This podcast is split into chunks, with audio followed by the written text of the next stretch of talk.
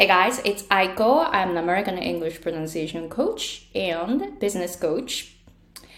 In this video, I will share how you can make the American English sounds in your voice. Uh, but before I dive into today's topic, I have a free workshop video for you to learn three concepts for you to be able to learn the pronunciation, English pronunciation, and go to the next level. If you are working in an English environment, that would be um, that's the perfect level for uh, my workshop video. So please check it out and learn the three concepts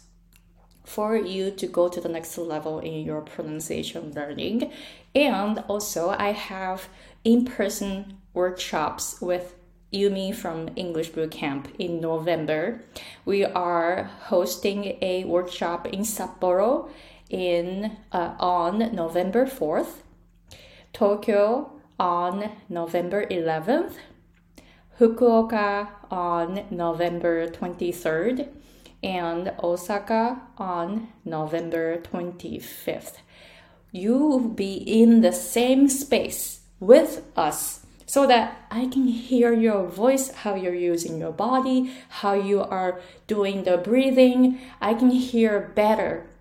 so that I can guide you better. So, if you want to have this in person workshop experience with us, me and Yumi, please go to the description box and check it out. All right, so today's topic is about how you want to create the vibrations in your voice. あのよくあのクライアントさんから質問があるんですけれども日本語と英語のその違いというのは例えば日本語はあの口発音で英語は喉発音っていうふうに考えたらいいですか？みたいなそういう質問をあの受けることがあるんですけれどもあの terminology にあんまりあのこだわらないのがまずはいいということとあとはあの、ポイントは骨なんですよ。骨です。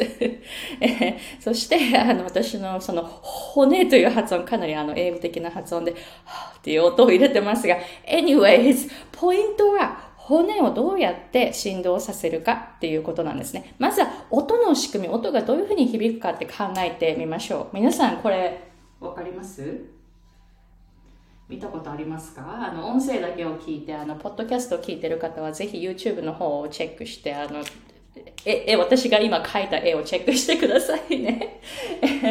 えっとこれあの共鳴のなんかこう実験とかで使う器具わかります？これ金属のこのこういうふうに U 字になっている器具。で、これが、あの、こう、これをカーンって叩いて、で、これを共鳴させると、この空気、周りの空気が振動して、で、もう一個隣に、あの、同じのがあったら、こっちの方に、あの、こう、響きが伝わって、こっちも振動し始めるよっていう、なんか、実験みたいなのをよく、あの、科学の実験とかでよく見ますよね。あれを考えてみてください。あの、本当にその音というのは響きですから。どういうふうに響かせるかなんですけど何が響いてるかっていうのを考えてみてくださいね。これここを例えばあの金属でこうやってガーンって叩いてじゃあ何が響くかと言ったらこれが響くんですよね。これがまず振動し始めます。これが振動し始めるから周りの空気が振動し始めて音がうわーって響く感じになりますよね。じゃあこれ人間のその顔その体その生態で考えてみると何がどうなるかっていうのを考えてみましょう。じゃあこういうふうにこれありますよね。この、えー、U 字になってるこの金属の器具のところに音がバンって当たる。ここはじゃあここ音を作り出す場所ですからにあの人間のその体の中で例えるとこれ生体ですよね。生体ここで音を作り出しますよね。声帯なんだから。ここで。おこういうふうにガーンって当たるところが声帯ですよね。でここが響響くところ。じゃあこれ何かって言ったらここ骨なんです。骨。ここの骨が響いてじゃあこの周りの空気はその口の中にある空洞です。顔とかにあるそのサイネスとか、その、えー、ネゾケアキャビティとか、この口の中のスペース、あのスペースです。その空洞です。空洞ですよね。ということで、私たちはこの3つの条件が揃って、えー、声を出しているんです。ということで、日本語は骨があんまり共鳴しないんですよね。あの、音があまり響かないのはどうしてかっていうふうに考えてみてください。日本人の声ってあの小さいっていうのもあるけれども、そもそもこう力をグッと入れて、えー、響かないようにしている場合が多いんですね。あの、私のクライアントさんに聞くと、日本語を話しているときはなんかこう飲み込むような感じで音を出さないようにして、なんかこうブレーキをかけながら、えー、英語を発音あの、日本語を発音する。で、英語の方は英語的な音になってくると、やっぱり英語の方がなんかわーってこう解放するような感じで、えー、英語を発音するっていうふうに表現するんですね。で、私も同じような感じ。でも、発声の仕方、響く、体の中で、その顔の中で響く場所っていうのが、そもそもは違うんですけれども、でも感覚で言うと日本語の方がぐっと押し込めて発音している感じがするんですね。じゃあ、ここ、日本語の場合、骨の、あの、まあ、響いている場所が、アメリカ人が、あの、顔の部分で響かせる位置と、まあ、あの違うんですけれども、あの、骨があまり響いていないから空気が振動しない。だから声が響かないっていう状況になるんですね。じゃあ、英語は、じゃあどこをどうしたらいいかというと、骨を響かせるんです。で、どこを、あの、こう、意識したらいいかというと、下顎のあたり。下顎とか、あの、こう、鼻の下のあたりの、この骨のところを触ってみて、で、日本語のその声で、あいうえおって発音してみてください。下顎を手で触りながら、あいうえおって発音してみてください。あいうえお。ちょっとは振動するんですけれども、英語になると、この振動がもう今のような、あの、こう軽い振動じゃなくて、うわーって骨が響く振動になるんですね。じゃあ、あの、私はこれからじゃあ英語的な、えー、発声にして、A, I, O, U っていう風に発音しながら、えー、この下顎を触って、えー、どのくらい振動するかっていうのをちょっと観察してみます。こういう感じ。A, E, I, O, U 特に E とか U とかは本当にあの、こう、ここがうわーって響きます。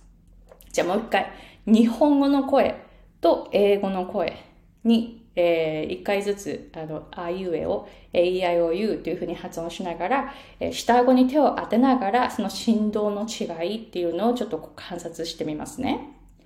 あいうえを、あいうえを、AEIOU AEIOU もう本当に AEIOU when I when I use in see when I when I use English もう本当にここに下顎に手を当てながら英語を発音すると、ここがうわーってすごいこう響いているんですよね。で、日本語を話しながらここを触ってみても、まあ、ちょっとは振動するんです。でも、英語のような強い振動があまり感じられないんですね。で、あの、私のクライアントさんの中で、そのアメリカに住んでいらっしゃる方とか、まあ、日本に住んでいても英語環境で働いている方が、えー、ほとんどなので、